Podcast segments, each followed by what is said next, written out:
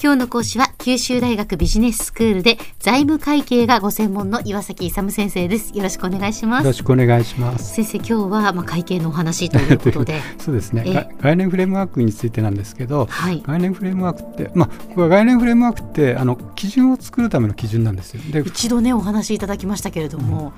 うん、だから個別のですね例えばですねあの収益っていうか売上をいくいついくらで計上するかっていうあの個別の基準があるじゃないですか、はいはい。まあ、その個別の基準を作るための基準基準の元になっているものってことなんですね。基準の基準なのメタ基準って呼んでるんですけど個別の基準が何十個もあるんですよ。何十個を束ねる基本となっている考え方がフレームワーク基本的な理論的な枠組み。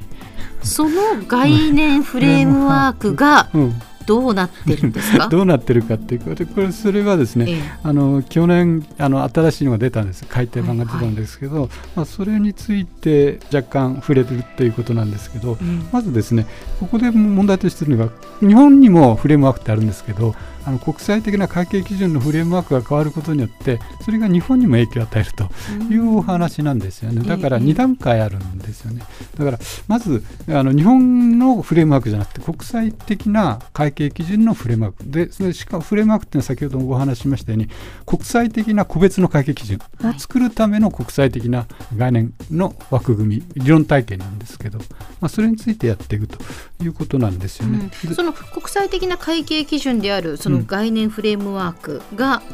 いつ変わったんですか？それは去年変わった去年変わったんです、ね。でその前のやつがですね1989年あったんですよ、だから結構ですね89年から2019年。あ30年近く前にじゃあ、うん、設定されたやつが設定されていたものが新しいそうそうそう。フレームワークに変わったわけですね。そうですね。でフレームワークってちょこちょこ変える。毎年変えるとですねこうなっちゃうんですよ。あの憲法と同じで要するに長期的には安定したものが基礎としてあってあこれもフレームワークってメタ基準と言ってますけど会計の憲法と呼ばれてるんですよ、うん、いやだから憲法に相当する一番基本的な基本法ですよね。それが長期的に変わらないことがまず重要なんですよ、えー、ただあの時代が変わるじゃないですか、はい、何十年かすると、はい、だから状況に合わなくなるとそういう憲法の改憲みたいな論議が起こってフレームワークも同じようにですねこれちょっと古いんで、えー、現在の状況に合わせてあのやった方がいいということでですね去年新しいの改訂版が出たんですけど、はい、まあ、そういうような国際会計基準委員会が国際会計基準を作るための基準なんですね。それがですね日本の基準にも影響を与えるということなんですけど、どういうことかということなんですけど、あの日本の会計制度ってその国際会計基準審議会がですね作る基準をあのそのまま採用してるわけじゃないんですよ。国際会計基準審議会が作ってる基準とコンバージェンスって言って修練だんだんこう同じようにしていこうというアプローチなんですよ。それを直接採用じゃなくてだからできるだけこう年限をかけながらですねイコールにしていこうというようなアプローチ、まあ、収斂アプローチって言うんですけども、えー、それを取ってるんですね。 convergence approach って英語で表現するんですけど、はい、だからできるだけあの国際会計基準に合わせていくんですけれども、えそれがですね具体的な例なんですけどその国際会計基準審議会が2014年にですねあの IFARS15 号ということで顧客との契約から生ずる収益というそういう収益認識基準を出したんですよ。2014年に。それと基本的に全く同じものは日本の基準としてですね2018年、まあ、去年の3月にあの企業会計審議会ですね収益認識に関する会計基準としてですねほぼ同じものを出してるんですよね。ということは要するに国際会計基準委員会が作るあの個別の基準のあの要するにそのほぼ同じものが日本の基準としてあの採用はしてないんですけどコンバージェンスって言ってだんだん合わせていくというアプローチは取っててもですねやっぱり国際会計基準審議会が作る国際的な機関が作る基準を日本もほとんど採用しているんですよね。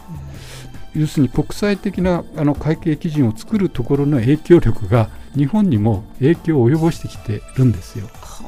したがってその国際会計基準審議会が何を考えてるのかと基本的にですね、はいはい、それを学んでいくことが、えー、あの全体を理解すると個別が理解しやすいじゃないですか、うん、だから個別基準をやる前にですねその基礎的な概念の枠組みを勉強しておいた方が全体を理解できるしこれからどういうのを作ろうとしてるかも分かるし。なるほど、うんこれやっぱ会計を学ぶ上でだから、うん、とても大切なことなんですね。基本的にだからあの効率的に学ぶためにも大切なんですよ。えーえー、であと将来を見通すためにも、はい、そのフレームワークによって個別の会計基準が出てくるんですね。えーで特に先ほどご紹介した収益の認識基準って、はい、あの昔はあの日本はですね発生主義といって損益計算書をベースに考えてたんですよ。あの収益と費用を計算してあの差額で利益計算収益から費用を引いて利益計算するとで収益をいくら計上してあの費用をいくら計上してその差額として例えば売上100あってですね売上のための原価部分が80あってその差額として利益が20と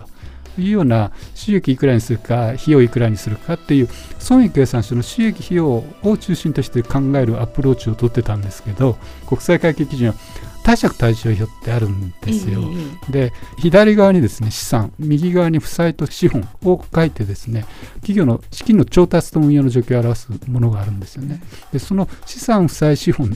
いうのをベースに考える要するに損益計算書から貸借対照表を中心とする考え方に移っちゃったんです。うん、収益認識も昔は収益いくらに計上する費用いくらに計上するっていう考え方で利益計算してたんですけど、えー、今は違ってですね収益を認識するのに資産負債の増減でから考えるんですよ。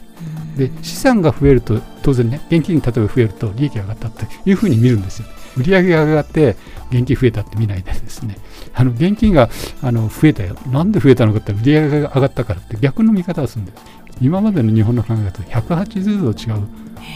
んですよ。だからそういう考え方であのフレームワークが作られているってことを知らないとですね世界の動向が分かんなくなっちゃうなるほどというようにですねあの世界を動向を知るあるいは個別的な会計基準がなぜこんなになっちゃってるのかということを知るためには、フレームワークを知る必要があるということなんです。では先生今日のまとめをお願いします。えっとですねあの日本の現行の会計の改正がどうしてこういうふうに行われているかどうかっていうのはやっぱり世界的な動きであるですね国際会計基準審議会がどう考えているかっていう概念フレームワークを基礎として考えると非常に分かりやすいし効率的ですよというお話です。今日の講師は九州大学ビジネススクールで財務会計がご専門の岩崎勇先生でした。どうもありがとうございました。ありがとうございました。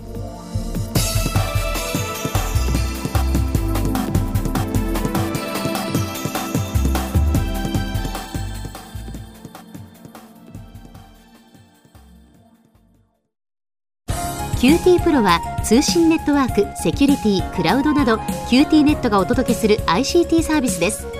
九州中に展開した光ファイバー網を基盤に一番身近なビジネスパートナーとして九州の企業自治体の皆様をサポートします。